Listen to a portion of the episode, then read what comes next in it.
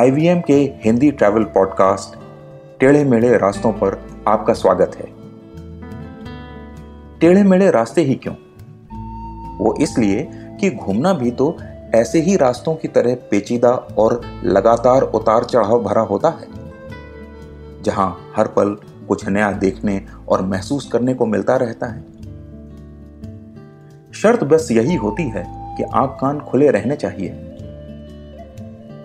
मैं हूं केशव चतुर्वेदी और मैं आपको ले चलूंगा इस जबरदस्त यात्रा पर और सुनाऊंगा ऐसी मजेदार कहानियां शहरों, किलों, महलों, सड़कों और सबसे अहम इंसानों की, जो पिछले 20 साल से ऐसे ही रास्तों पर भटकते हुए मैंने सिर्फ आपके लिए इकट्ठा की हैं।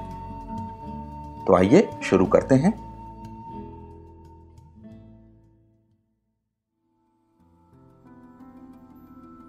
इंदौर से 100 किलोमीटर की दूरी पर एक जगह है मांडू।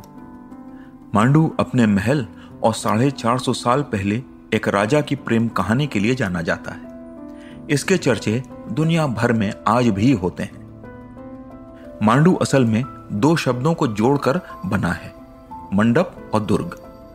मंडप का मन और दुर्ग का डू जोड़कर इसको ये नाम दिया गया है, तो नाम छोटा करने की परंपरा कोई नई नहीं है। मांडू को परमार राजाओं ने बनवाया था क्योंकि दिल्ली सल्तनत से उनकी पुरानी राजधानी धार को खतरा बढ़ गया था। चूंकि मांडू एक पहाड़ी पर था और उसके दो तरफ प्राकृतिक खाई थी, जिसे अंग्रेजी में मोट कहते हैं, तो उन्हें ये जगह काफी सुरक्षित लगी। लेकिन मांडू की कहानी परमारों या उसके बाद आए राजाओं से नहीं जानी जाती। वो जानी जाती है एक ऐसे शहजादे से जो अपने राजवंश का आखिरी वारिस साबित हुआ। ये कहानी जानने के लिए मैं इंदौर से मांडू पहुंचा। बारिश का मौसम अभी बस खत्म ही हुआ था। इंदौर से ही मैंने एक व्यक्ति को साथ ले लिया था जो मुझे इस महल और इसके राजकुमार की कहानी सुनाने वाला था। मांडू से पहले हम उस खाई तक पहुंचे जहां से एक गहरी घाटी दिखाई दे रही थी। पूरी घाटी जंगल से ढकी हुई थी। मेरे साथी ने बताया कि इस घाटी में 10-20 साल पहले तक किंग कोबरा मिलते थे। फिर यहां शिकार और खेती करने वाले इतनी संख्या में आने लगे कि कब किंग कोबरा खत्म हो गया पता ही नहीं चला। वहीं एक चट्टान पर एक गोल निशान दिख रहा था।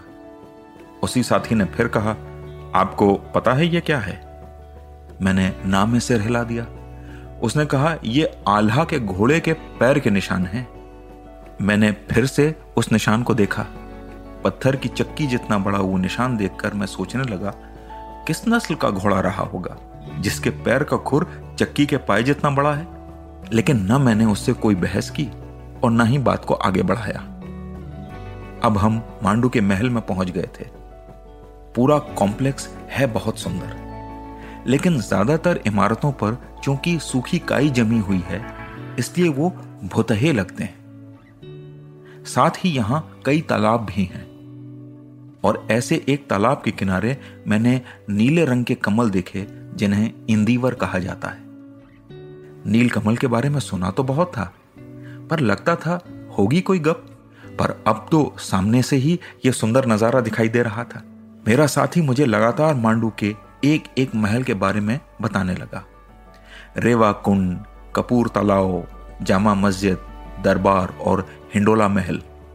हिंडोला महल की मेहराबें तो आज तक हैं, लेकिन उनकी छत ढह गई है, तो इसमें अब उतरते सूरज की रोशनी पड़ती है तो गजब का इफेक्ट दिखाई देता है। इन्हीं महलों की बात करते करते हम जहाज महल पर आकर रुक गए। मेरा साथी कुछ पलों के लिए चुप हुआ और बोला, क्या आपने बाज बहादुर और रानी रूपमती की कहानी सुनी है? मैंने कहा नहीं। तो उसने कहा, चलिए आज आपको एक सच्ची प्रेम कहानी सुनाता हूं। उसने बताना शुरू किया कि बाज बहादुर मालवा सल्तनत का राजकुमार था और उसे कला और संगीत में गहरी रुचि थी। एक बार वो शिकार के लिए कहीं जा रहा था तो उसने देखा कि एक लड़की गाना गा रही है। उस लड़की का स्वर इतना अच्छा था कि बाज बहादुर रुक गया और उस लड़की से मिला तो उसकी खूबसूरती पर फिदा हो गया। बाज बहादुर ने उस लड़की के सामने शादी का प्रस्ताव रखा। लड़की ने बाज बहादुर से कहा कि उसकी एक शर्त है कि उसे हर रोज नर्मदा के दर्शन करने की व्यवस्था करवानी होगी, क्योंकि उसके बगैर वो ना कुछ खाती है ना पीती है। बाज बहादुर ने शर्त मान ली और मांडू के किले में सबसे ऊंची चौकी को महल में बदल दिया। यहां से रानी दूर निमाड़ के मैदान में बहती नर्मदा नदी को देख सकती थी। यही रानी रूपमती थी। लेकिन इस कहानी का अंत बहुत ही दर्दनाक हुआ। रानी के रूप की बात आगरा में राजा अकबर तक पहुंची और उसने बाज बहादुर से कहा कि रानी को वो उसके हवाले कर दे। बाज बहादुर ने इनकार कर दिया तो राजा अकबर ने अपने सेनापति आदम खान को भेजा कि बाज बहादुर को हराकर रानी रूपमती को उठा लाए। आदम खान आया और बाज बहादुर से उसका सामना हुआ, लेकिन शायर राजा लड़ाई में नौसिखिया साबित हुआ और हार गया। अब आदम खान रानी रूपमती को लेने उसके महल में पहुंचा। रानी उसको मिली लेकिन जिंदा नहीं। रूपमती ने जहर खा लिया था। आदम ने यह बात अकबर को कहलवा दी। अकबर को रूपमती नहीं मिली तो उसने बाज बहादुर को छोड़ दिया। बाज बहादुर ने रूपमती की कब्र पर सर मार मार कर दम तोड़ दिया। अकबर ने रूपमती की कब्र पर शहीद वफा लिखवाया और बाज बहादुर की कब्र पर आशिक सादिक, यानी रानी श्रेष्ठ निष्ठा वाली थी और शहीद हुई और बाज बहादुर दोस्ती का आशिक हुआ।